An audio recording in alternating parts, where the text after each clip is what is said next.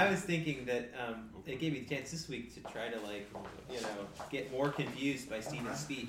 There were a couple Yeah. of points that, like, what version is that from? That's Well, exactly I, I right. think, Seventy-five people. Good to see your I- saws on the table. You can't Or them. which? Thank you. Uh, well, yeah, we're, we'll probably sure we'll talk about it. I think what's cool is I think we're we're intentionally trying to get really deep into this anyway. Yeah. So spending more time on less material is Good. is the right Good. way to go. I think. Good. You feel the same way? It's God's word. Spend as much time as we can. I, I don't understand this. Whips! ah, all right, all right. Well, I'll leave it. Uh, I'll leave it the way it is. I was, you know, the next uh, the next lesson when I put it together with uh, our introduction to Paul or Saul uh, or Shaul, depending on how you want to say all of that, is uh, I, I don't know. I just I thought it was short, but then I, I looked back and it was pretty much the same length as everything else. So, all right, so we'll keep it at that. So, lesson 15, we are uh,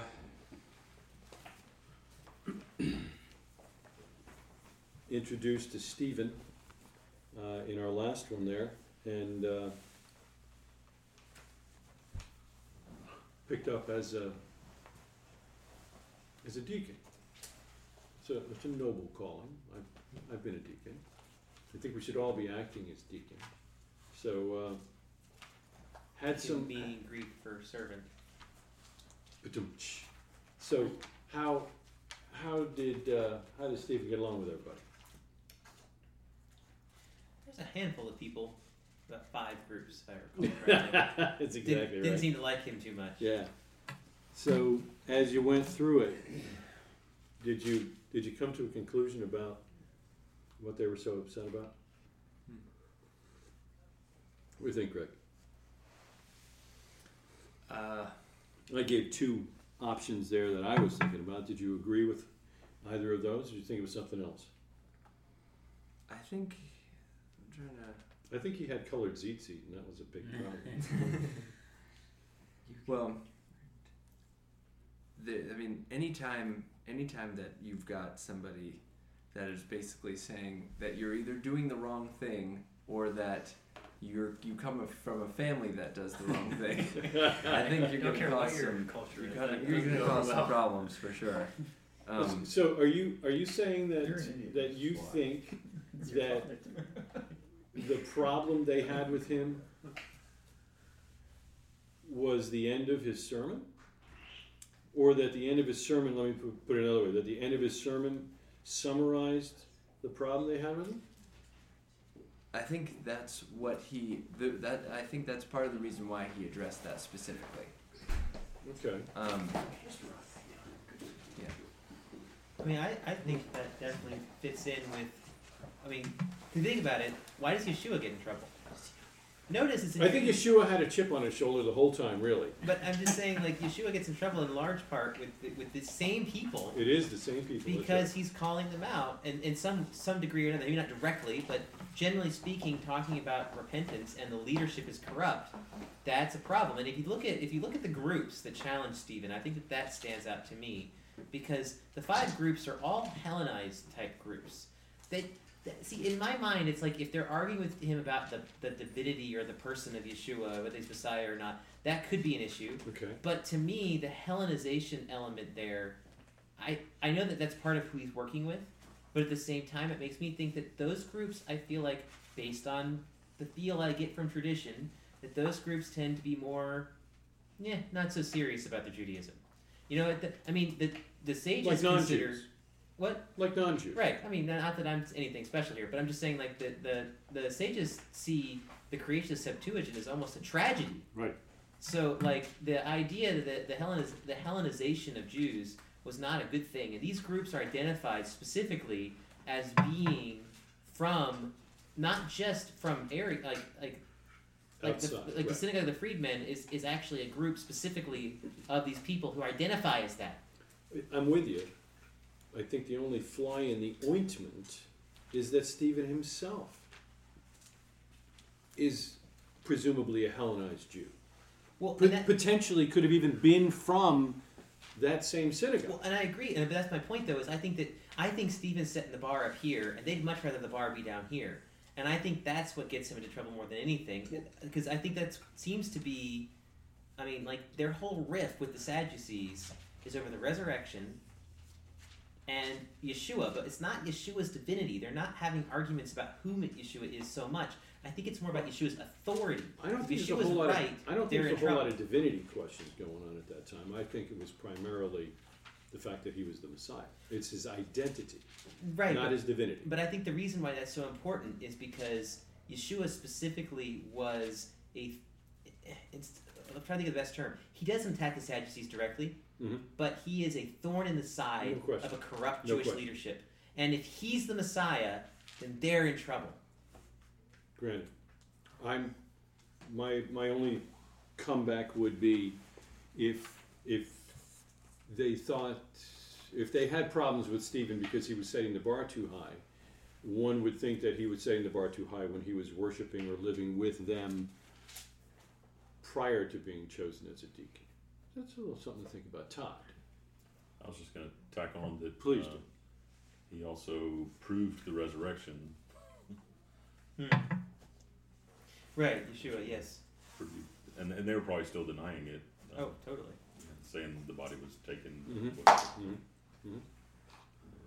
And we also have to consider too the um, that as we mentioned last week, the sect of the way, because their Messiah figure was rejected by the Sanhedrin, at least the Sadducean leadership of the Sanhedrin, that inherently makes them at odds with the temple sect. Almost like the Essenes. Right, a lot They're like the Essenes. persona non grata now. So when you get into Stephen's sermon, notice he does a really good job of completely trashing the argument that he's teaching against the Torah. Right. But what's interesting is his response about teaching against the temple is more nuanced. Well, let's hold on on his speech until we get to it. Just a little more on Stephen the man. Hello, gentlemen. How are we doing? You see, you did not see it, sit in birth order, so you're trying to just trip us up. I know. Scott, how you feeling? I'm good. Yeah. Yeah. Was it flu or was it just? It was flu. yeah. It was flu. It wasn't that flu. I'm glad you're. I'm glad you're back. Still standing. That's good. That's good. Um, I'm on page 15 in uh, in the workbook, uh, just looking at this first page. Um, they started fighting dirty. How did they do that? What what was the deal there? Stoning. Hmm? No, no, no. False that was witnesses. afterward. They incited Oh, okay. the. Uh, They had false witnesses. Yes. False they witnesses. incited the Torah scholars to like come and be like, "Hey, Yeah. what are you saying here? Yeah. Yeah. Good. But I think the false witnesses is a big deal. That's, Um, that's definitely a low blow in Yeah. boxing. And and I guess uh, I guess the thing that surprised me was, as I think Joshua was pointing out, is the the parallel with the master. I mean, this is the same group that the master went before. But did it say it was at night? I mean, I think that's the only thing that was different. And they brought in false witnesses against Yeshua. They bring in false witnesses against Stephen. It's astonishing.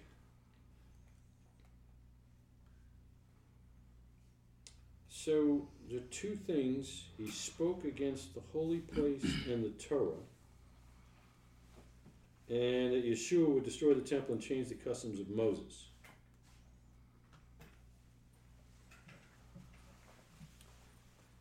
What are your comments? That seems a little bit funny because his whole, I mean, his response to that is, is like Joshua was saying, is basically proving why that's not the case. But I just, I would imagine that. So if, if he was speaking with wisdom, Yeah. and the Proverbs teach us that, you know, the fear of the Lord is the beginning of all wisdom, the fear of the Lord is the keeping of the Torah. So therefore, Torah equals wisdom. So if he's just basically doing what Yeshua did, which is like restating Torah in like the way that it was meant to be, instead of okay, we've we've added so many layers that we're like missing the entire commandment, you know, then then I can see why they would they would think that he was going against Moshe, when in fact they he was just saying that they were going against Moshe themselves because of some of the Yeah. additional Yeah. things that they may have been doing or adding or or even neglecting by explaining it away, as Yeshua pointed out in some cases. Yeah. Um, so it's it's a bit of an ironic thing that they would accuse him of the very thing that he's trying to clarify for them, Exactly. which is how we keep the Torah and the wisdom of the Torah. Mhm. And it, it's a funny thing about when people every time it, I feel like it mentions that someone was speaking in the spirit, pretty much someone wants to kill whoever that is. like it's like every time. Clearly, there, there's. I mean, that stirs up a lot It does. whenever whenever the Lord speaks through Through somebody. someone, yeah, yeah. Well, you're, you're getting certainly truth at that point. Yeah. Even even in the, the prophets, never no one ever liked what the prophets have to say either. And this which is was not a unique. brilliant. That was a brilliant statement. He's Yeah. like, "D- name name one prophet that you didn't try to kill, and it's like, oh, that's so true. Yeah. They did. Everyone. And couldn't you see him going? I'm thinking. Well, there was know. that one we couldn't kill. That's right. Yeah, we tried. We tried. yeah. Yeah. So, um, other comments there? I think it goes towards what you're saying on how to keep the Torah. Once we get into Stephen's speech, and if you're ready to do that, it's I see differences in the speech that he gives disagrees with parts of Torah through. There was three different places. All right, well, hold up. Before Okay, we're not ready hold on one second. I'm, Okay. almost, I am I'm almost thinking there. it came from his background, so I think Okay. it's they've already changed some parts of the what Greek Septuagint Right. uh, or the Samaritan, Mm-hmm.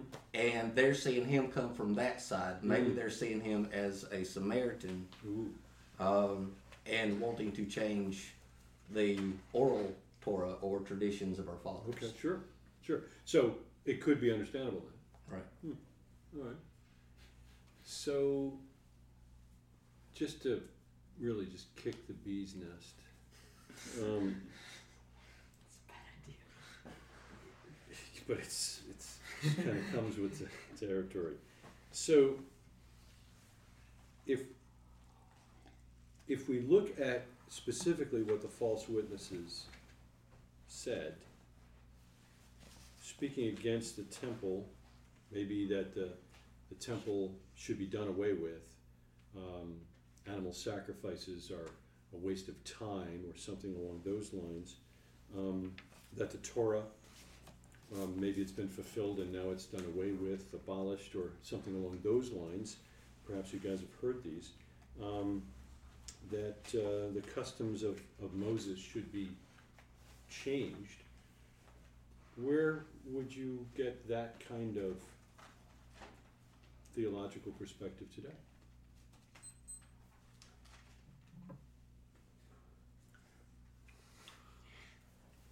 Nobody wants to go on record. Well, di- different people's doctrines. Uh, Different people's doctrines. What a Right. gentle way of putting it. Yes, yes.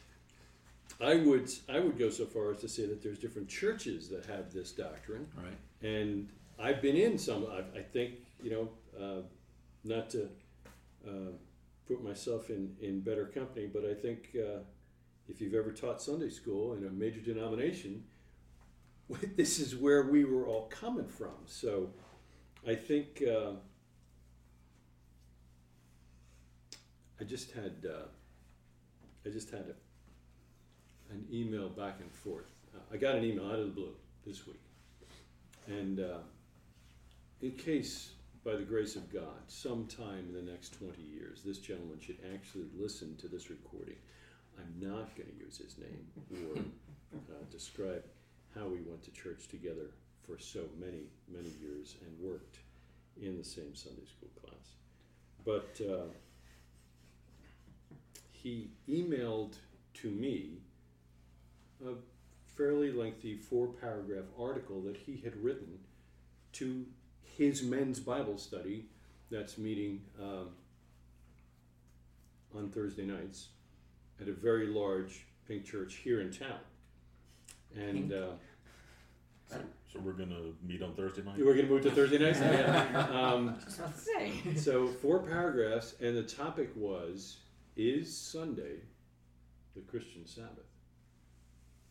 Ooh, that's a toughie. Well, it's an interesting question. It is. And you know Christian what? Sabbath. Do you know- the Sabbath? All he did was the email he forwarded them. He he forwarded it to me, and I got to tell you, I was absolutely flabbergasted because he argued it correctly. He argued that it it's not the Sabbath. The Sabbath is the seventh day, and you're not keeping the Sabbath on Sunday. And four paragraphs. It was a great argument, and he went he went into various reasons why it wasn't. I was proud of him. And next thing you ask is, how did Christians get it messed up? Because if no, they, no, well, he knew how they got it messed up. if- he was okay with that. Well, because like they do, uh, they do kind of give us the story of the that the world was created in a week, like it was in seven days, six days, sorry, and the seventh day was uh, the was the Sabbath. Now, still, I, I'm still kind of confused how they thought that Sunday was the Sabbath. Well, they didn't believe that Sunday was a Sabbath. But They just wanted to honor the Sabbath because that's the day the Lord was raised. Ah, So, I mean, he had some. He understood where it came from. But I got to tell you, his arguments were out of the church playbook, and they were all wrong, in my opinion. Um, so I, I thanked. I wrote back and I, I thanked him. You know, I'm really. I'm impressed that you realize it's not the Sabbath. Um, well, I made a couple of comments on some of your statements here in these four paragraphs, and I'd just love to hear your thoughts. well, for a couple of years we thought it was the seventh. but then we, when we uh, So I replied and sent him back seven points for him to consider, rebutting some of the statements he made in his argument to them. Now, his argument to them was perfect because they agreed with everything he said, but it was wrong. uh, it wasn't scriptural. So I gave scriptural examples for each one, and uh, I thought it was pretty strong, solid, scriptural. he wrote back and said, uh, "No, we only get saved by grace through faith, not by works of the law."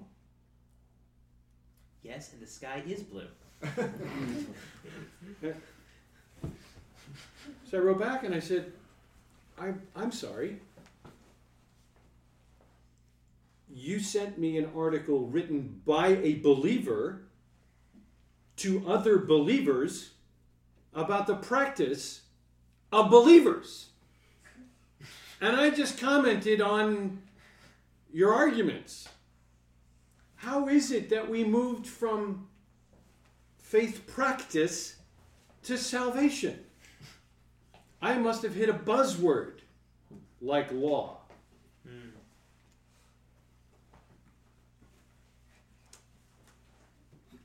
We're on our fifth back and forth now. he sent one right before you guys got here, so I, I wrote back quickly and said, appreciate the back and forth. See that he wrote back, I'm sorry, just one more quick thing. He wrote back with cut and paste from gotoquestions.com or I really don't know my Bible.org or whatever it was. And it was all about Right. salvation by works and keeping the Torah, you know, and so forth. And uh, so I, I wrote back and said, on on my, my third response is like, I just wanted to have a back and forth with my friend. I didn't really want to argue with the internet. Right. So I haven't read anything that you sent back.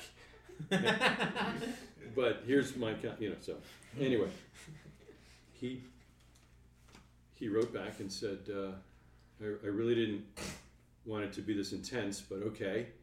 And so he started replying to mine. So, all of that to say, what the false witnesses said about the master and what the false witnesses said about Stephen is by and large the theology of most of Christendom today. And it is odd to me that we have such difficulty in pointing that out. And if anybody's got some insight as to how we can point that out, perhaps more gently, Mr. Martin is very good at uh, toning down my rhetoric over the years, but I just don't seem to be able to make an inroad to show that these guys were defined by the scripture as false witnesses giving this testimony. You're claiming to follow him, and yet you have the same testimony that the false ones did. I can't get that through. So, anybody got any thoughts, comments, assistance? A couple of things you've written in the past that you might want to share with me? Anything? Nothing. Something? Something? I mean, we should t- take a note from Stephen that Yeah, it's uh, it's a good way to get it's stoned. really scary territory to be to be treading when you tell people that they're essentially disobeying something yeah, um, especially if they don't think that they are. That's when it's really hard. But when they don't think that they are, and they have a very, very good reason why not. I mean, sometimes I'm sure you get the impression that it's almost as if like they think that you're breaking some other law for doing the laws that you are doing, and you're like, trampling wait, wait, whoa, whoa, Christ. right, right. Because You're you're like, this. Yeah, yeah. It's like It's like, it's hang it's, on, what, how did we get there? People feel very, very strongly about that. Um, but I mean, that's why that's why I think Paul and his encouragement about staying humble, you know, as just a as just a grafted on branch is, is really helpful in situations like that where it's just like you just take a you take a moment and say, let me consider what you're saying, you know, Yeah, and just yeah. kind of respond with humility, and uh, and that that kind of helps not to get things too heated or fired up. I have tried many ways, and just quoting scripture with no words of my own doesn't work either. And I don't know how much more humble you can get. Of course, I guess that comes off as, you know, being a know it all or something. I think it's the only way you can tackle it. I mean, I, I get those. It's amazing how every time I get something, it's something that's been Googled and said this guy said this and this guy said this. It So- almost goes directly to here. They secretly got guys that say this, this said this, and this said this. Versus, why can't you just come to me with something that's scriptural based? Right. Versus, look versus this guy's opinion, this guy's opinion, this guy. I kind of do the same thing. I see all these articles, I just don't even read them. It's not worth it. It's right? not. But the Lord's example to us, I think, is good. Right? What does He say to us as sinners? Come. Let's us, let's you and I Go fishing. reason together. Though your sins be as scarlet, I will make them white as snow. But we have to reason together. Right? Maybe there's a lack thereof. Well, it's I think the part of the problem you run into is if you're arguing with people who don't know the scripture and are quoting from other people that they've heard, Mm-hmm. you can't really change their mind because They don't have a mind to change yet. yeah, they're trusting someone else's opinion. Sure. That's a good point. The flip side of that that I've run into that I think is almost as difficult, or maybe more so, is the is the people that argue from a I have 19 one or two verse segments from various century Paul's epistles that I can Completely out quote, Yeah. memorize, We're not under law, Joshua. and We're you know, under can- grace. Yeah, exactly. You know, and all things are to be eaten, received with, get- with thanks. That's you know, something like that. We go through, you know, and it's like all of them are horribly out of context. It would take an hour to refute each one because if you read the entire book, you'd know that's not what we're talking about. But you know. The problem is then that like it just creates this sort of cascade. The only argument I think I've ever used that was Successful. that I don't know if successful is the word to use here Better than being ended the discussion, I think, amicably was um, in debating the whole Peter's dream Mhm. point. Mhm. I just asked him more than once, and I think it finally settled in. Um, what if someone had a dream from God? They said that homosexuality was okay. Ooh, nice. I mean, Nice. because the only reason why Peter's dream is accepted is it quote unquote came from God. But the only one who knows that is God. Peter can say it came from God all he wants. He's either crazy or right. Right. And the only way we know he's not crazy is if it sounds like God. Deuteronomy 12 and 13. so, I mean, realistically, the problem you run into, and really this is true of anything in the scriptures, and I've, I've heard this argument before too, is that if you're gonna start saying that every that anything written in the future can overturn what was written before, there's no reason why the Book of Mormon isn't true. That's exactly right. Mm. Yeah. So you're really We've, we've heard that one before. I think your dad used that one. Right? Yeah, It's like, you know, here's a here's a hot thing. We just found out that, you know, God had first chosen the Jews and then chose the Christians, and now He's chosen the Muslims. right. Amazing, but true, and you're out of luck because evidently God changes His mind. Well, and but even but even if you say even changes his mind, you know, well, it's that that covenant and this covenant and that dispensation and whatever else. It's like, but the problem is that it's switch. It's the people there are, are losing it midstream. Yeah. I mean, Yeah. poor poor Peter spent you know thirty years of his life keeping the Torah, and then all of a sudden he's told he doesn't have to anymore. And so, what was the point of all that? And it's like that doesn't make any sense. Nor does it line up with His life right after Acts two. Or the scripture. All right, so so yeah, okay, so we've got everybody going. All right, Todd, you've been quiet. You go first, and then you got the next one. I think a lot of it is the emotional attachment. Yeah. You can't get you can't get around the you can't use just rational conversation to get around the emotional attachment. I think you're exactly right about that. You're not just throwing their theology under the bus, but all the people that they love and care about, and family A lot of members, those- and what. They Yeah. had a most of those people had a salvation experience. Absolutely. They've been walking with the Lord. They know the Lord. Absolutely. and then they went through a process of discipleship with people that taught them that they really enjoyed and loved Right. and And now you're saying spent wonderful lied to. times with and and we're saying those guys are wrong Yeah, that is, you're exactly right, and it's, it's probably, other than a lack of education from the scripture itself, which is, quite frankly, according to the scripture, and if you've been around, the problem with the teachers, not with the students. Mhm. You're exactly right, there's an emotional angst there that they just can't give up, and, and I've, I've seen that, you're right. and you, Right. you go through a uh, what's the process of getting off Mourning. drugs and stuff uh, when you come into this Oh. walk you have to process all that stuff too Yeah. because you've, got all the and- attachments that you have to And Detox.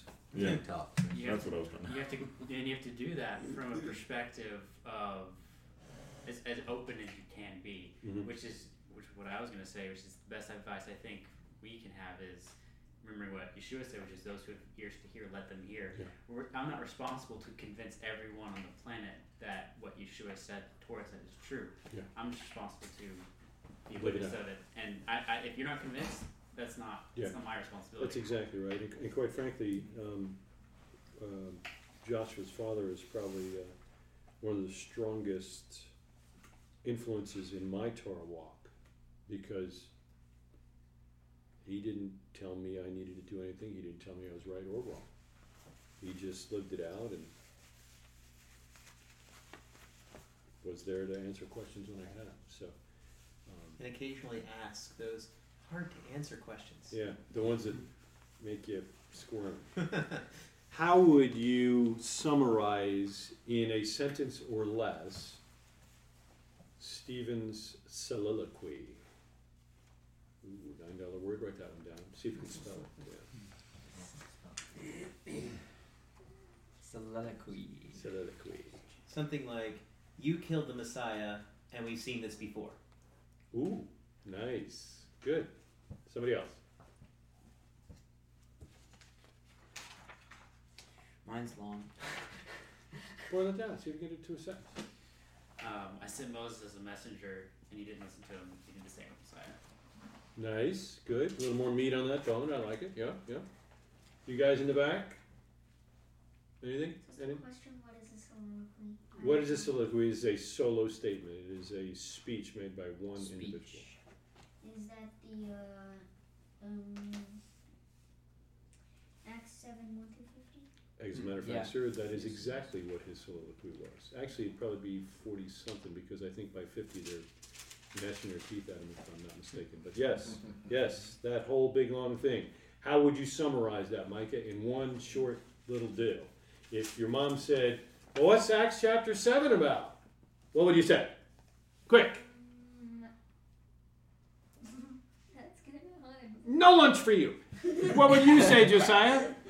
Mom wants to know what Acts chapter seven is about. What would you say? Probably about retelling how uh, Yisrael got in, got involved. How uh, the relationship between God and Israel became. How. Uh, No dinner for you, Josiah. you got it, but you're making it too long. Caleb, give me something. What do you got? One sentence. No dinner for me. No dinner? Come on, try something. I, I seriously can't because I mean I, I I write down a lot and it's really hard to boil down all the facts that I pull out of the Bible. So sometimes it's really So- hard. So you know what he said. In summary, Joshua, what did he say? I would say a. what did you do to us? Nice. That's that's actually pretty good. Joshua, go ahead. Um,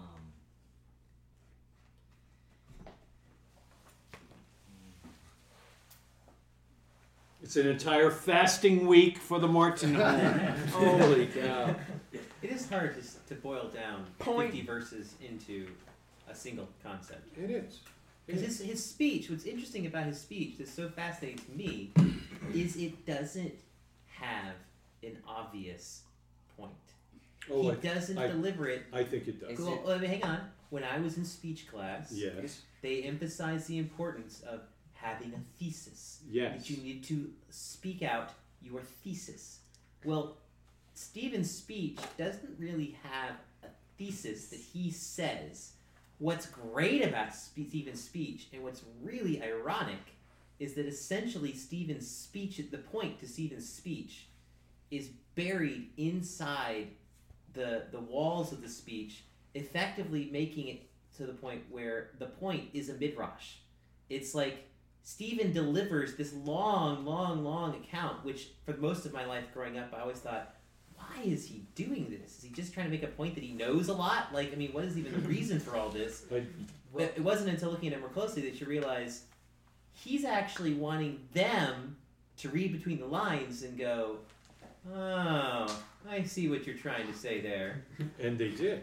And they did. Well, I, I think it was painfully obvious. I, I, I hear what you're saying about the thesis, but I think in speech class or writing class, even when you write something, you assume your audience knows nothing about what you're trying to say. That's exactly right. And in this case, it's the exact opposite. Right, exactly. And I and I don't know what the perception of Stephen was because he was maybe Hellenized, so maybe they didn't think he knew his stuff.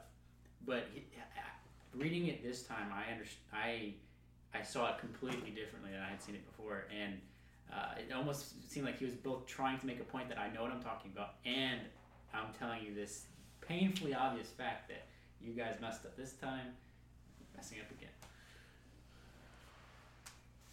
Also, the whole the, the, the you called it a summary of the Tanakh, and I think the reason why you said that is because it wasn't just about them messing up. It was also like righteous Jew, righteous Jew, righteous Jew. Like basically, like here's a bunch of righteous Jews. Oh, and so was Yeshua. That kind of deal too. So it wasn't just the fact that they messed up, but he was also drawing attention to all of the players leading up to David, and then eh, kind of with Solomon, and then he sort of brings it right home to Yeshua. If you're talking to the head council of the chosen people, and you wanted to give a historical synopsis, with whom would you begin? Abraham. And he does. So, good you, good you, good you. I, I don't, I think his point was how did we get to where we're at, guys? Right? We started with Abraham, God promised the Messiah,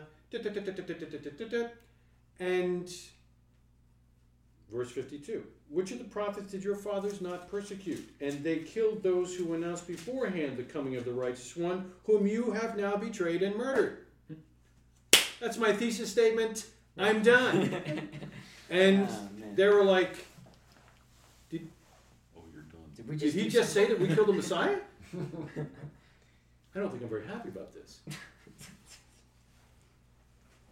I think that the thing that's so cool about it, though, I guess I was trying to get at earlier, is that the way that he delivers his speech has almost a Talmudic feel to it. He starts out so I mean, slow and It's, gentle. it's not just that he delivers a great retelling of the first five books of Moses plus plus bonus points.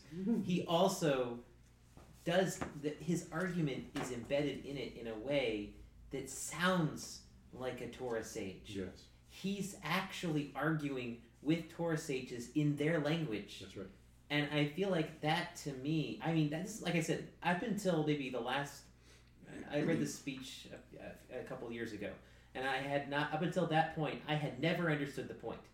It was so long, it was so rambling, and it seemed completely confused. Well, that's where most of these young guys were a second Well, ago. because that's why they they- sort of got it, but they couldn't summarize and boil it down. Because there's a lot of layers there. But the There thing is. that's so great is there's two issues he wants to hit on, and those are the two issues related to the two issues that he's being accused of. So his first point. Wait, Oh.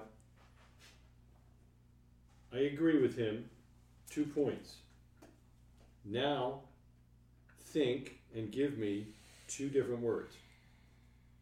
Let's start with one. There are a lot of words in the English Give me vocabulary. one word for one of his points.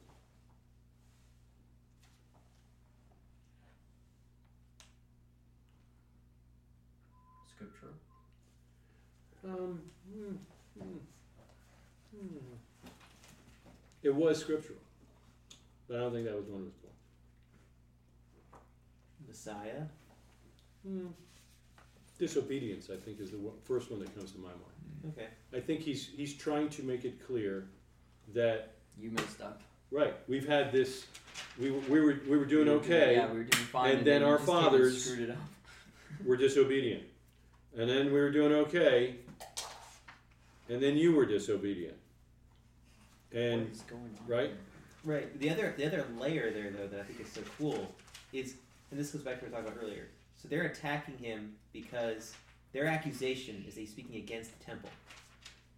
The only way I think that that makes and it's false witness, so it's not true. the temple in that But Yeshua would destroy it. Yeah. The only thing that I think that they may have had as a reason for other people not just throwing that out automatically, like that's ridiculous, um, is that, like I said earlier, the Stephen's sect, their, their group, is head, headbutting with the temple leadership. So there's a, there's, a, there's a rivalry over the temple structure. What's fascinating is Stephen, throughout his speech, this is talking about disobedience and tying it into Messiah and Messiah figures like Joseph and Moses. Right. He also threads through the whole thing this uh, uh, discussion on the place. With Abraham, and I know this is the first time I noticed this one. With Abraham, he talks about Abraham. It's like, why is he talking? He goes on and on about this this dream about Egypt, and it's all confusing. But he specifically mentions, "You will worship me in this place." And then later, when he comes up with Moses, he comes back to that idea again. He talks about the tabernacle. We had the tabernacle, and then Joshua, and then David, and Solomon, and Solomon builds the temple. And but then wait, he quotes from the prophets, so he skips ahead out of the the Ketuvim, out of the writings, and into the um, well, actually, this is all technically the prophets, I suppose, and the kings and stuff. Um, he goes into the prophets, deeper in the prophets, and talks and quotes that verse saying, "You, you, what can man build for me?" Talking about God from God's perspective. And so, in effect, what he ends up doing is, I feel like, ironically enough, they're accusing him of attacking the temple, and in a way, he almost does, but not. He's not attacking the temple. He's attacking the corrupt temple system. He's basically rephrasing the prophet's lament from God, saying, you know, I desired obedience, not sacrifice. Right. Because the Sadducees are all about the temple and nothing else matters. So Stephen essentially assaults that argument while at the same time also saying, You rejected the Messiah just like your fathers did. There you go. Nicely done. It's interesting that Herod built that temple too. Say what? I mean, Oh, yeah. Herod built that temple. Right. So Corrupt. so there we've we've got disobedience and corruption Mhm. leading to killing the Messiah. Good. Other comments? Could be sneaky. Hmm? Sneaky would be could be a word. Another Hmm. word. Rejection. Rejection's good. Ooh. Rejection. Disobedience, rejection. I like that. Yeah. I have a question. Double 'cause whammy. I, I need some help here in looking at this speech. Where is Stephen getting 75 people going into Egypt? See, that's what bothered me too. 75. And right. Yeah, you had two things there? well, I got three things. oh, three things. Let's hear it, bud. Well, I the seventy five threw me off. I think as Stephen Hellenized speaking to people that already Jews that already know Torah, they're seeing okay. Well, where are you getting the seventy five? Where are you getting that? Um, So where, where's my 75? That's- The Those are, 75. those are, those are following it's along Genesis without a- without a forty six twenty seven. The Hebrew Tanakh says seventy. Yeah, it's in the in the speech that he's giving. It's in verse 14. Yeah. Joseph sent summoned Jacob his father and all his kindred 75 persons. in 75 all. persons in all. Which, ironically enough, about this, this is really funny. The 70 persons listed in Genesis have an entire chunk of midrash about them because we can't figure out how they get to 70. Right. So Stephen says, let's just add five more. We already are confused.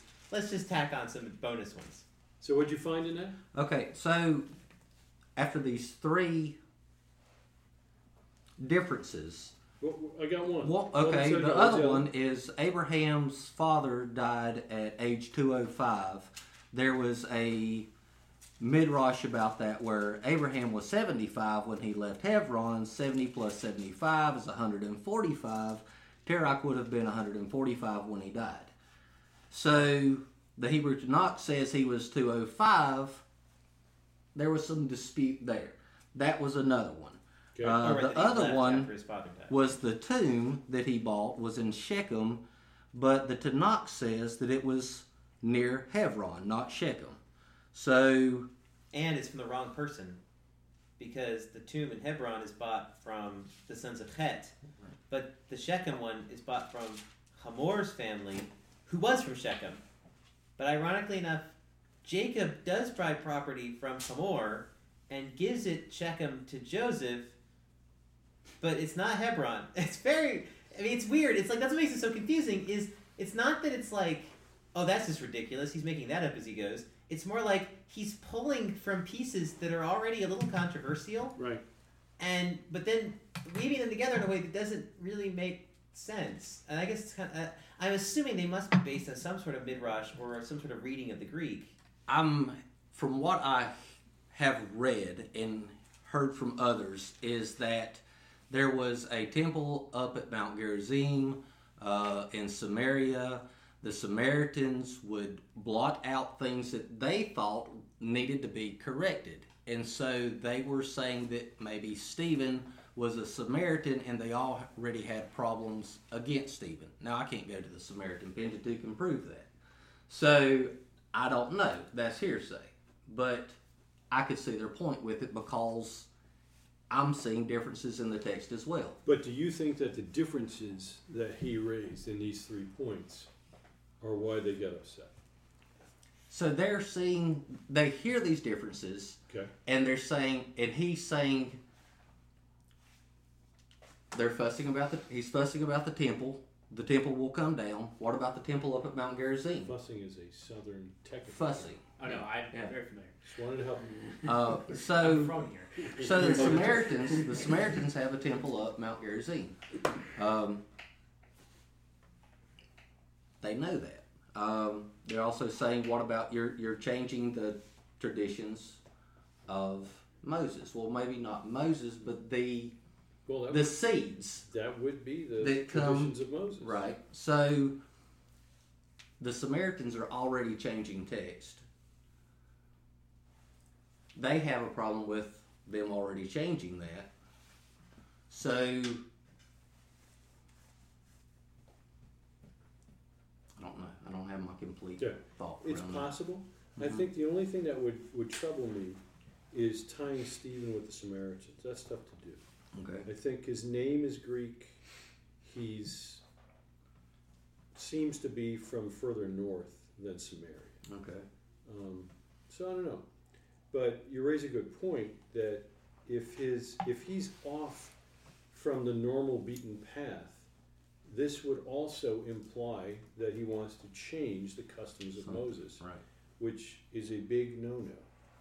I get that. If if anything with regard to the temple was involved, whether it's the you know intricacies of their corrupt system, which the Essenes didn't want to have anything to do with, or it's maybe we don't want to use this one, maybe we can use this other one, you know, then uh, we're there. I think the false testimony that was brought against him should in some way counterbalance what we actually hear him say because he's answering a question. Is this true? And I don't think this is just my opinion. I don't think Stephen, as shrewd as he is, and we've already talked about the fact that this is a really well laid out argument. Um, that's so com- so complicated. It's not even like obvious. He's speaking to people who are brilliant at their level. Then and, and like you said, with a lot of different layers, so that he might get the front row and the back row is still going, wow. Yeah. So I don't think that I really don't imagine that he's arrogant enough to necessarily throw in his own traditions or that he's foolish enough to have forgotten, oh, that's right, there were 70, persons, not 75. not 75. I always do that. So I, I my get my only thing I can guess is that if if you look at he, Jewish midrash, there is a lot of debate, Yeah. even about things that are plainly in the text. And it's not to say that they're trying to say the text isn't correct. It's that if you read the text one way, it looks like it says this, but if you read it this way, it looks like it says that. Right. I mean, he says there's 400 years that they're in Egypt. You get 430, 420, mm, 400, 230 and like a whole bunch of different versions Yeah. because you're counting it different to ways. the very day. Right. So I think that my guess, this is my theory, is that Stephen is pulling from Midrash on purpose. He's actually dropping these like kind of anomalies in there Drosh bombs. to actually point out, hey, I've read your book too. You know, to quote Yeah. uh, uh, this situation with Rommel. The point is though that uh, I think that he's making a point in a good way. He's not losing track of the Bible. Yeah, and in fact, I would go back to uh, the way he got here in the first place. Verse 10 they could not withstand the wisdom and the spirit with which he was speaking. So he's not stupid. So he's not making it up or forgetting. There's wisdom in there that he's using, and it could be that he's drawing from the Midrash and from everything he's heard. And certainly the Spirit's with him. And I'm reminded of the Master, which I think we get into uh, in a little bit in the lesson. Yes? sir? Well, so I, I was just looking back because I remember doing a little bit of a study on this and on, on the 70 versus 75 number. Mm-hmm. And all the 75 stuff is definitely more on the Greek side. Like, that's what mm. is actually in Genesis and Exodus in the Septuagint.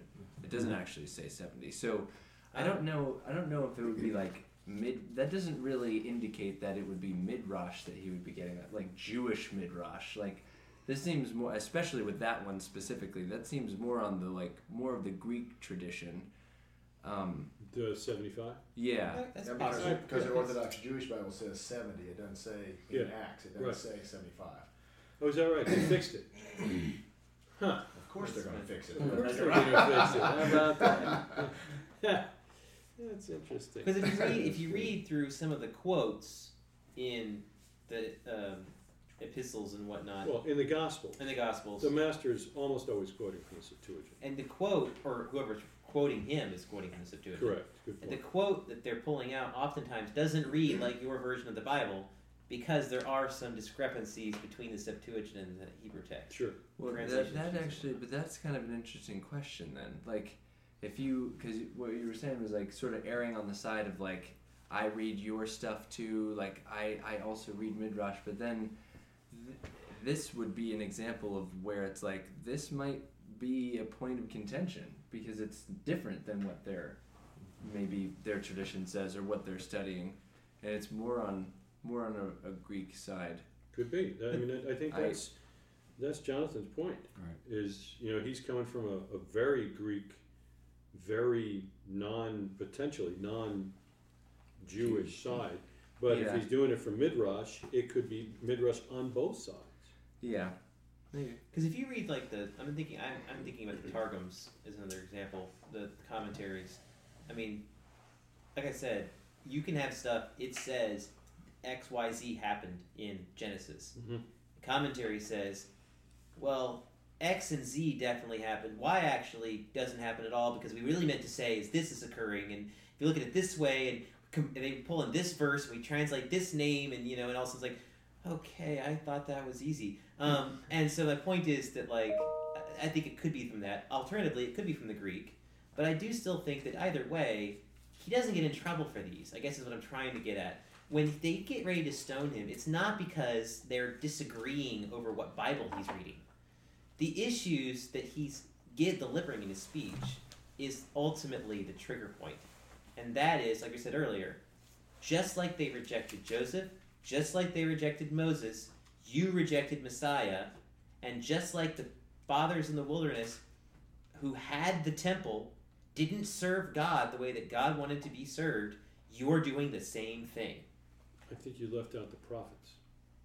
Oh, Just right, as and you then rejected the prophets too. Mm-hmm. right. You rejected. You bet. Good.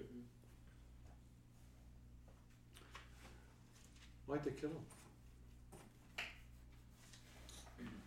I mean, Peter and John have already been preaching, we would presume, a very similar message. It's the same reason they killed Yeshua, except this time they had the guts to do it themselves.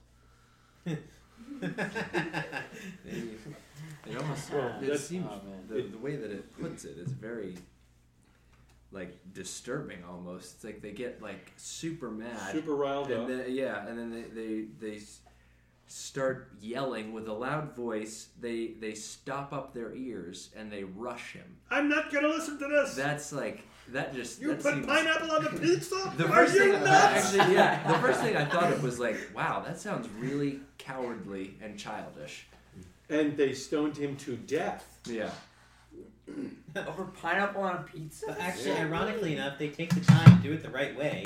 They do. If you read, yeah. take it says the that the, the witnesses laid down their garments at the feet of a young man named Saul. Which The is what's witnesses supposed are to happen. supposed to be the ones who do the stoning. That's exactly right. Now, how would you feel if potentially you got paid to come in and be a false witness? Assuming the trial's not going to go your their way, no big deal. Quick fiber. And it does go their way, and now you got to kill the guy. That's tough, man. That's tough. Can it, can it be that tough if you're already taking a bribe for something that's pretty bad in that culture? Yeah. So let's let's go through just a couple of quick points here. Um, why did the Sanhedrin not kill Yeshua themselves? They didn't want all the blame. Nope. Yeshua's They. They got all the blame anyway, by the way. They oh, man.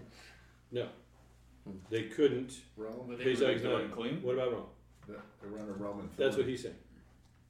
Yeah. under Roman authority. The Romans had taken away their they took their away the authority, Yeah, didn't they to- take away stoning at the time too? the death penalty. They Yeah. could not do the death penalty. But if you read through the history, it's like they took it away, and then they gave it back, and then they took it away, depending on how the relationship was going with Rome and who was revolting at that time.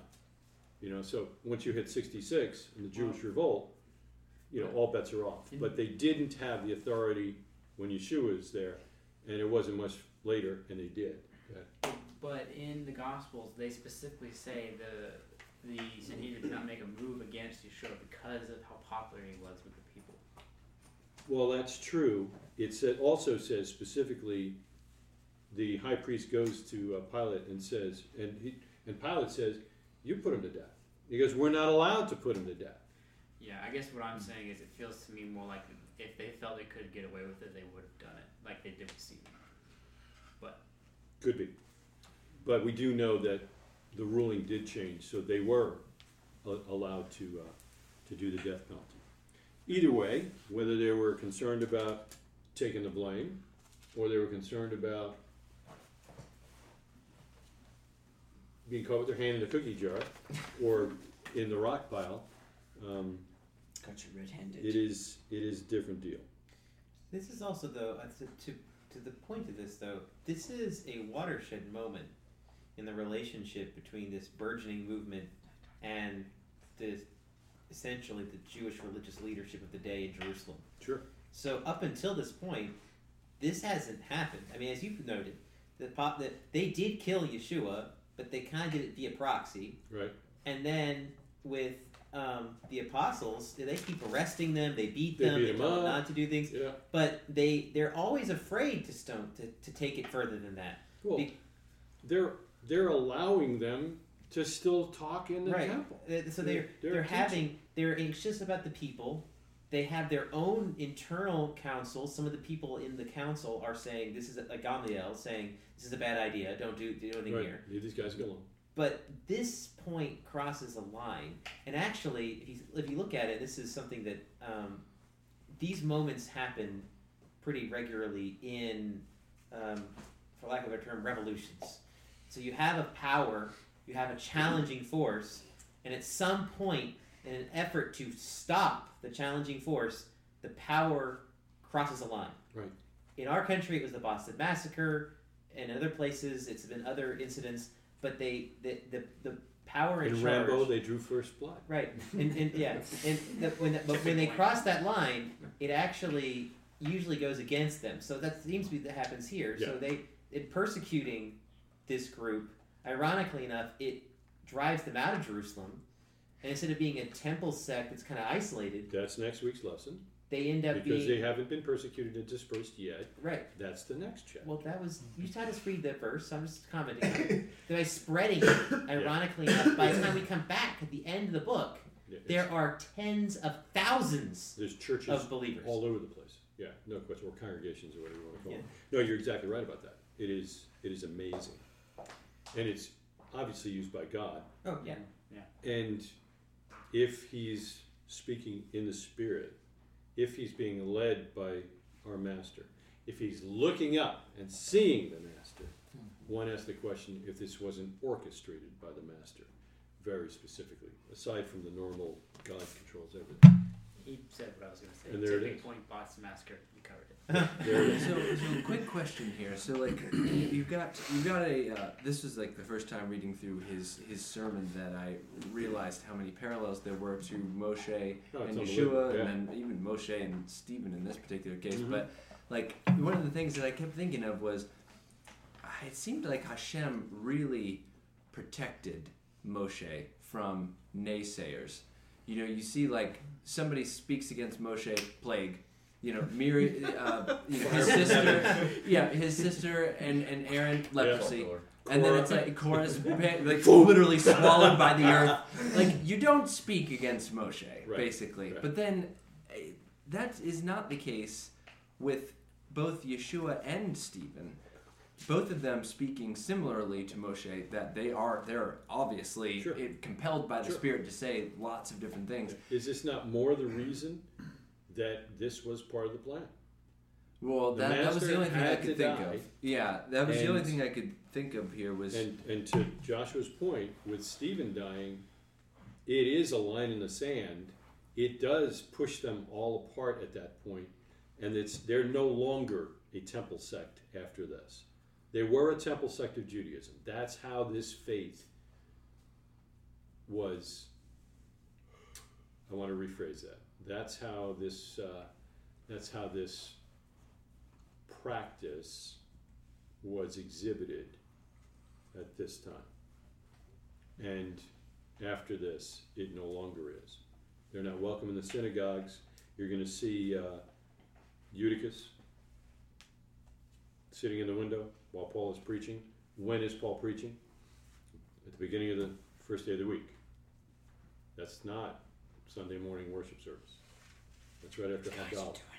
Right? That's Moshe. Uh, that's Motzi Shabbat. We come right out of Shabbat. We just started this first day of the week, and that is on Sunday night. He is. They've got a Havurah going. I mean, they're coming together where the Jews that believe in Messiah have been at the synagogue. The Gentiles or non-Jews are no longer welcome there. The Hellenists are no longer welcome there, and they're coming together. So, it is a, a red letter deal. Were they, was it legitimate to have Yeshua killed, according to the Torah? According to their understanding of the Torah, according to their understanding of his theology. Say yes, because they don't see the direct link to Joseph. Okay. According to their, What was the, what their- was the verdict? Blasphemy. Blasphemy. That's Was what we're- blasphemy a capital offense? yes, I Yes, guess. it was. Yes, it was. Well, yeah. Is but one of only a few. because there's only the word, only, So only then- means word or only Right. um, speech. So, what did he say? He made himself equal with God. I know. High priest tore his garment and said, What more do we have to hear? That's blasphemy.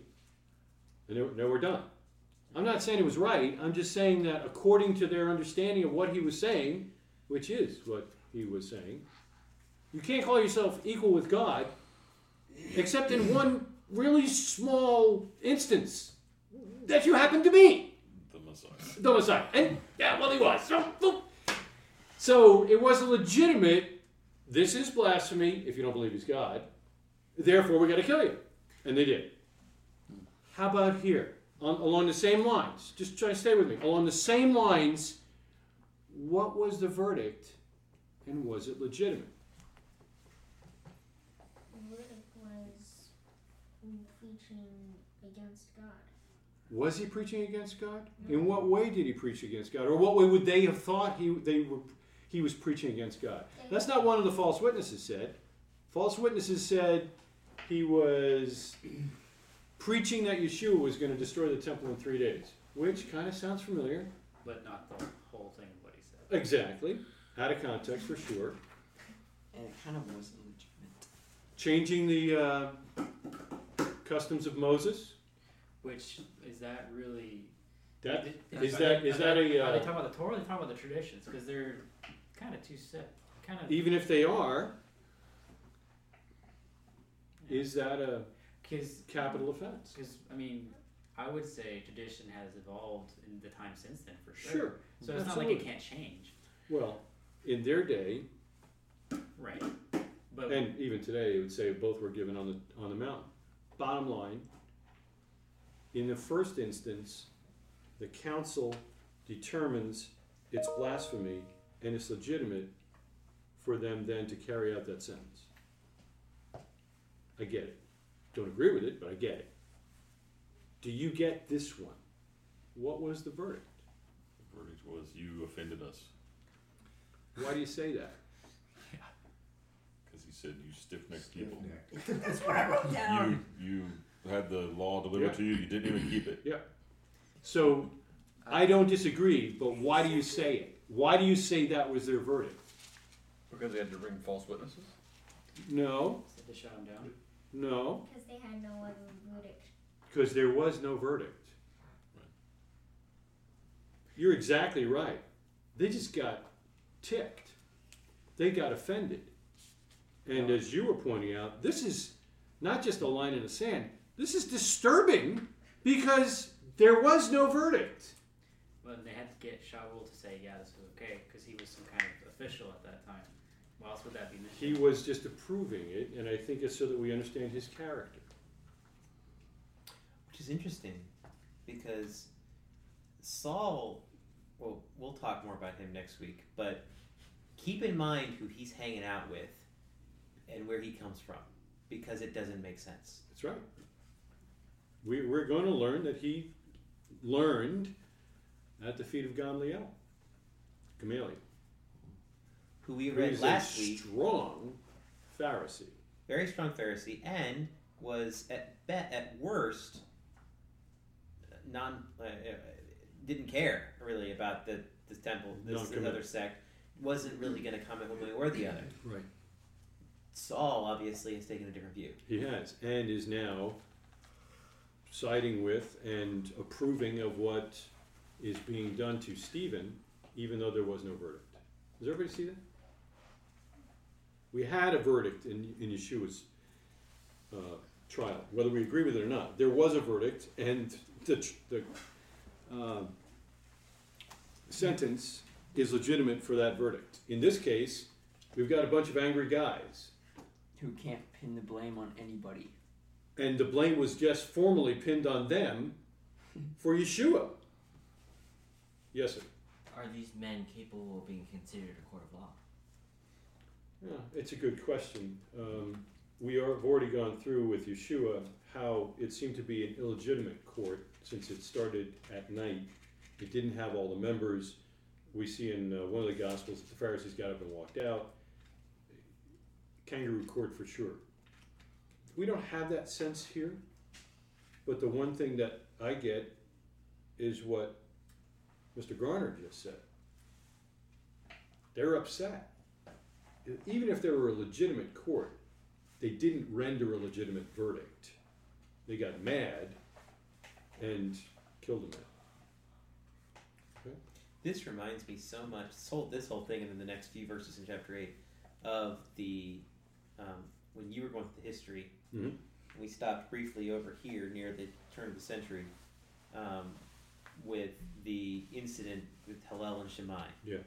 So, quick recap: Hillel and Shammai are arguing the two sides of the Jewish tradition, and a bunch of uh, the Shammaites Shemaites. want to win the argument, so they hold a meeting. And uh, but they hold a meeting with the Well, They hold a meeting with with the the, Hillelites yeah with to the Hillelites to make to rule on whose side is correct. and Along make, the way, and make peace. and make peace. Along the way, they happen to bring some literally hired hitmen, this Sicarii, who are an assassin group, with them. And the Talmud, this is the Talmud records this, Yeah. right? The idea that basically Many Shammai many, won because many Hillelites went in yeah. and none came out. So the idea being that like brutal, the Shemaites are not not the same group as the Sadducees, but the idea is striking me as very similar Absolutely. here because not it's not just that they stoned Stephen. It's that, like I said, it's a line in the sand not only for for the community of believers, but it seems to break the the logjam for them as well. Up until now, they have not been persecuting Sure. this group, but So- now they are. Yeah, so let's, you know, let's go back even further because you bring up a good point, Joshua.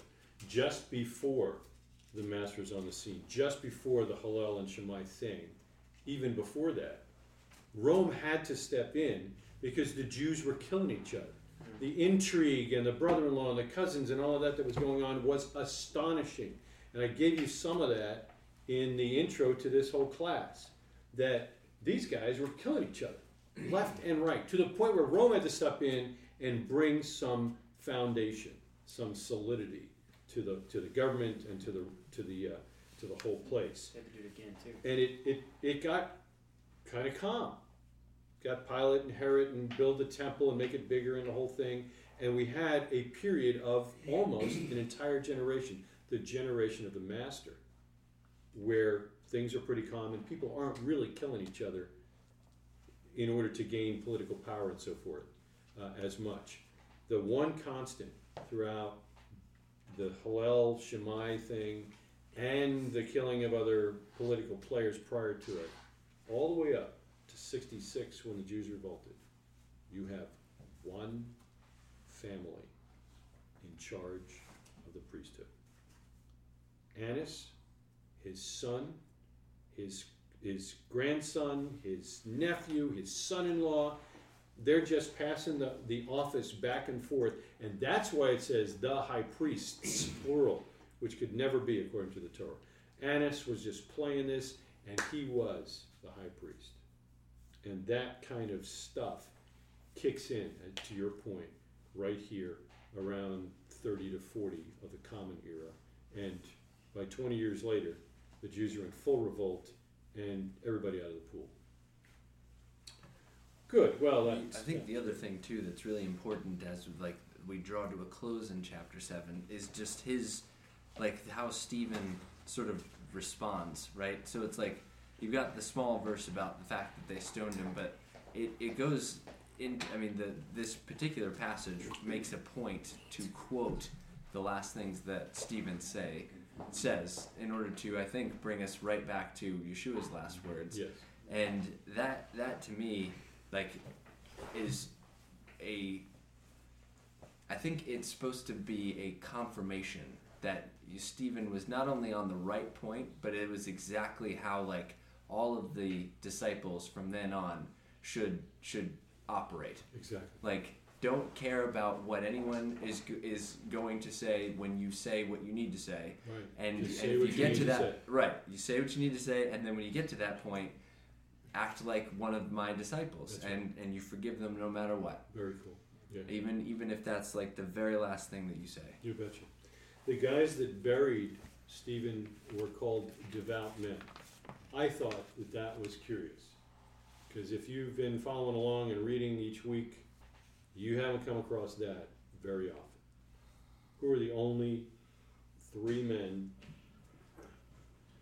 in the apostolic writings that are called devout? Who's the first one? Simeon, Simeon the priest, a devout man. Second one, Cornelius, a non-Jew is called devout. We're gonna have to come. Yeah, he was Italian too. Yeah. So we're gonna have to come back to that. Um, you know, in a couple of chapters. Are there chapters. here. levels of devout because he's Italian? It works. It's a combo. One from column A. one from Oh, column B. man. Did he just slide in, or was That's it all? right. he knows somebody. burn off that It's just, it's just like winning Super Bowls. If you get the ring, it doesn't matter how That's win. right. That's right. the power went out. Are you kidding? Who cares? Yeah. So yeah, Cornelius, and again, we will come back with him um, because you know we're doing this to see what our halakhah should be like as not as non-Jews. And here's a non-Jew who's actually called devout. That's big. Who was the third one? Hanania. And Ananias or uh, Hananiah in, in Hebrew. Simeon was the first one. You were in there. Sure. getting the line. Yeah. Joseph of Arimathea didn't get that tab. He did that. So funny. He's a righteous man. It doesn't say devout. There's kind of a funny illusion. Speaking of righteous men, there's a funny illusion here in that beginning. Say funny, but interesting Curious? illusion in chapter eight. So we just get introduced to Shaul, and then we get introduced to these devout men who bury Stephen. Right. Which, if you have been reading about the first guy with the name Shaul, that will sound familiar. When King Saul is killed by the Philistines, the end of 1 Samuel, it says, When the inhabitants of Jabesh Gilead heard what the Philistines had done to Saul, all the valiant men, which kind Mhm. of goes back to what we were talking about right. in Acts, Right. arose and went all night and took the body of Saul and the bodies of his sons from the wall of Bet Shean, and they came to Jabesh and burned and burned them there. They took their bones and buried them under the tamarisk tree in Jabesh and fasted seven days.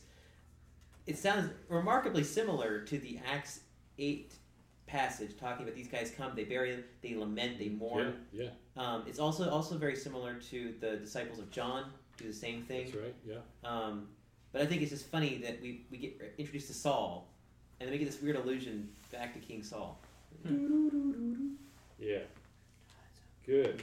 All right. Home stretch, guys.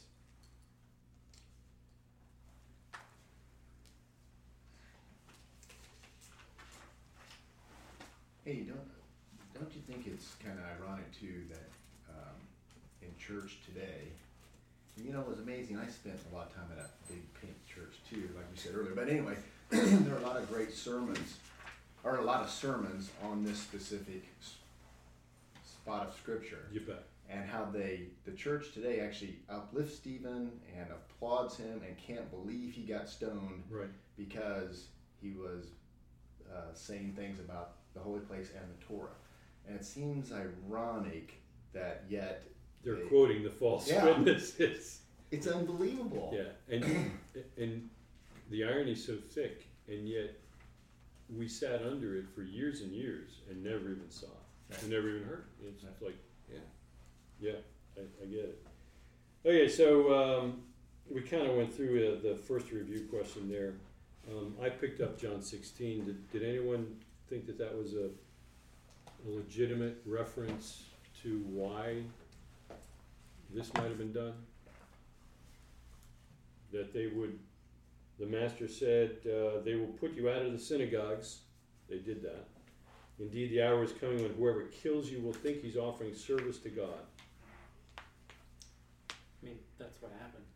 So I think that's what happened with Yeshua for sure. In fact, the high priest actually prophesies about one life rather than the whole nation because he just thinks it's going to go down the toilet if they follow after a false Messiah. But what about Stephen? You think, I mean, to your point, Todd, do you think they really thought they were doing a service for God? Or did they just not really even think about it? And as, as you pointed out, Joshua, they just got so riled up, they did something disturbing. Stupidly disturbing. Yeah. well, maybe not. that's- Maybe not then, but I would argue Shaul definitely thought he was doing. I something think for so, God. yeah, no question. And Mhm. he's, we'll see next week, putting people in prison, dragging people out of their homes. I mean, it is, it is amazing what this man did in his zeal for God. I do think I don't know if you're trying to say this, but I do think a lot of times people point to that passage in, in John 16 Mhm. as, as an excuse to to. I don't want to say Be unkind, mm, no, be judgmental, the opposite of that. Um, to be too loving kind. to ascribe like it, it, something happening in their life to you know they're being martyred almost. Oh, oh yeah, yeah, yeah, yeah. And- I'm being persecuted Yeah, because they won't give uh, give me decaf at the office. right. I, I don't. I, I, I hate it when that happens. I don't know if that's what you were trying to say, but I do think that there's a tendency to do that with that. Mm. spe- specific- That is specific not what I was trying to say, but I think you're right about that. The uh, this I'm living for God, and that's why I'm so sad. Yeah. I asked a woman that once. She she always looked sad. She sounded sad when you spoke with her. She she was sad. And you know, I Why? I you know, kind of pressed her on that point at one point and said, you know, I'm I read a lot about joy and having more joy, and abundant life, and that more abundantly, and happiness, and you know, um, well, following the Messiah is a burden that we must bear. And she was convinced that she needed to bear this tremendous burden that actually made her sad and at times unpleasant to be with. And this was her means of serving God. And you know, to your point, same same kind of deal. Um, I don't know. I I I've been getting letters from missionaries for 20, 25 years, and I haven't I haven't had hardship since basic training, really. And even then, it had nothing to do with my relationship with the Messiah, which, as I recall, I didn't have. So yeah. All right. So, question number two in the review on page seventeen: Do you think that Stephen knew all this stuff off the top of his head, or that the Spirit filled his mind with these facts, figures, and how to say it? and he laid it all out and just blew the 70 to 75. No, no, I the last part I made up. Yes. I think it was uh, B, where the Holy Spirit uh, gave to, uh, helped him think of what he needed to say at Okay. that moment because really at that at that moment it was kind of a situation where he was revealing himself and he Mm-hmm. knew what was ahead of him like a goal and a finish line he Yeah. knew that he was going to be uh, exiled and he knew he was going to get stoned to death I don't know if he knew if he was going to get stoned, but well and kind If- of like you, you know the closer he got to the end of that, he certainly realized if he kept saying it the way he was starting to say it, yeah. You and you and you guys and then your fathers and now you got you know I, I mean eventually it's just building up to a threshold where a crescendo where mm. something's going to happen. I don't know what he thought the outcome was going to be but once he got down near near the bottom there he really and they all all just out. kept getting more red and more red in the face yeah I, I figured he was on his way out what do you think I don't think I don't think he was saying anything he didn't already know, okay but I definitely think um, the spirit was helping him say it correct. Like you know, a lot of times we try to marshal our thoughts and say it exactly how it needs to be received. right We don't always succeed at that. correct I think in this moment he was given special dispensation to be able to do that. unction like Yeah. um, uh, like like Moses speaking to the Pharaoh with what God Right. told him and helped him. Even after he said he couldn't speak well, Along- uh, he well, still spoke. Aaron did help him. right? So But yeah, I, th- I Something think like so. that. Go ahead. Well, so I was thinking about this, and if if we are saying that Stephen fits this description from Matthew ten, that Yes. that changes how we talked about that sermon dramatically. That means there was no confusion whatsoever. That essentially, like all that confusion, all that discussion, is like now fact.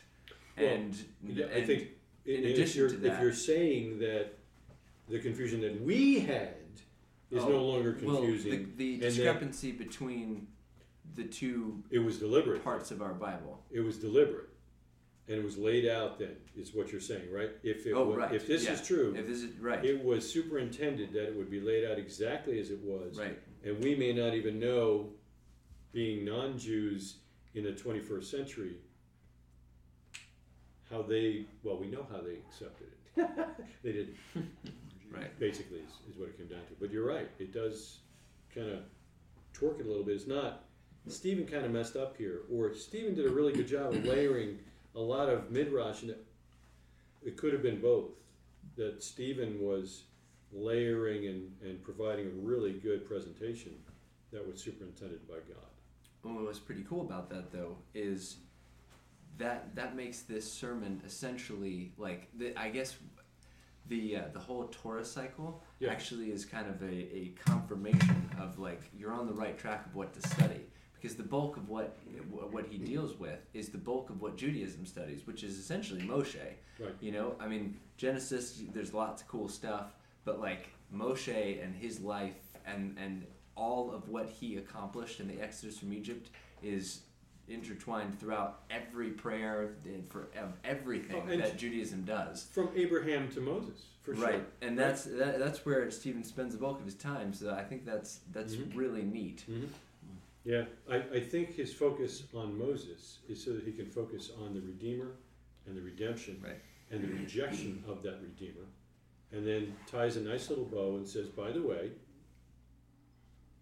you didn't believe him, your fathers didn't believe him, and rejected him and disobeyed him, and you just did the same thing, and gosh, you killed the Messiah. You know, try next time.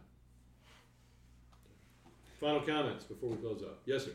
There is, I don't know if this was intentional or not, but I noticed looking at this week that he mentions Joseph, Jacob sends his sons down to Joseph, and it says, and when they visited him a second time, Joseph made himself revealed to his brothers. And I couldn't help but wonder if Stephen's thinking, the Messiah comes back a second time. he reveals, reveals himself. Um, nice, nice. That's good. I didn't see that one. I will have to write that one in. All right, so uh, next week, I- you know, I don't want to spoil it for you if you haven't read ahead, but uh, turns out that uh, Shaul is uh, is going to have a little uh, incident here. We're going to spend a little bit of time looking at that, and uh, and then we're going to visit with a man who's in very, very small company. We looked at, in the apostolic scriptures, three devout men. Um, next week, we're going to look and see that uh, there's only four men in another category. And uh, we're going to be introduced to a man who is put into that category. And uh, actually, there's five in that category, and he's one of them. And uh, there's another category we'll look at, and there's only four in that, and he's in that one as well. So I think it'll be a, a good lesson for you, and uh, I'm pretty sure it's already out there. So you should be good there. You uh, you want to say anything? Yes. Last minute words. Um, I have an announcement to make. Um, I was offered a job in Jackson.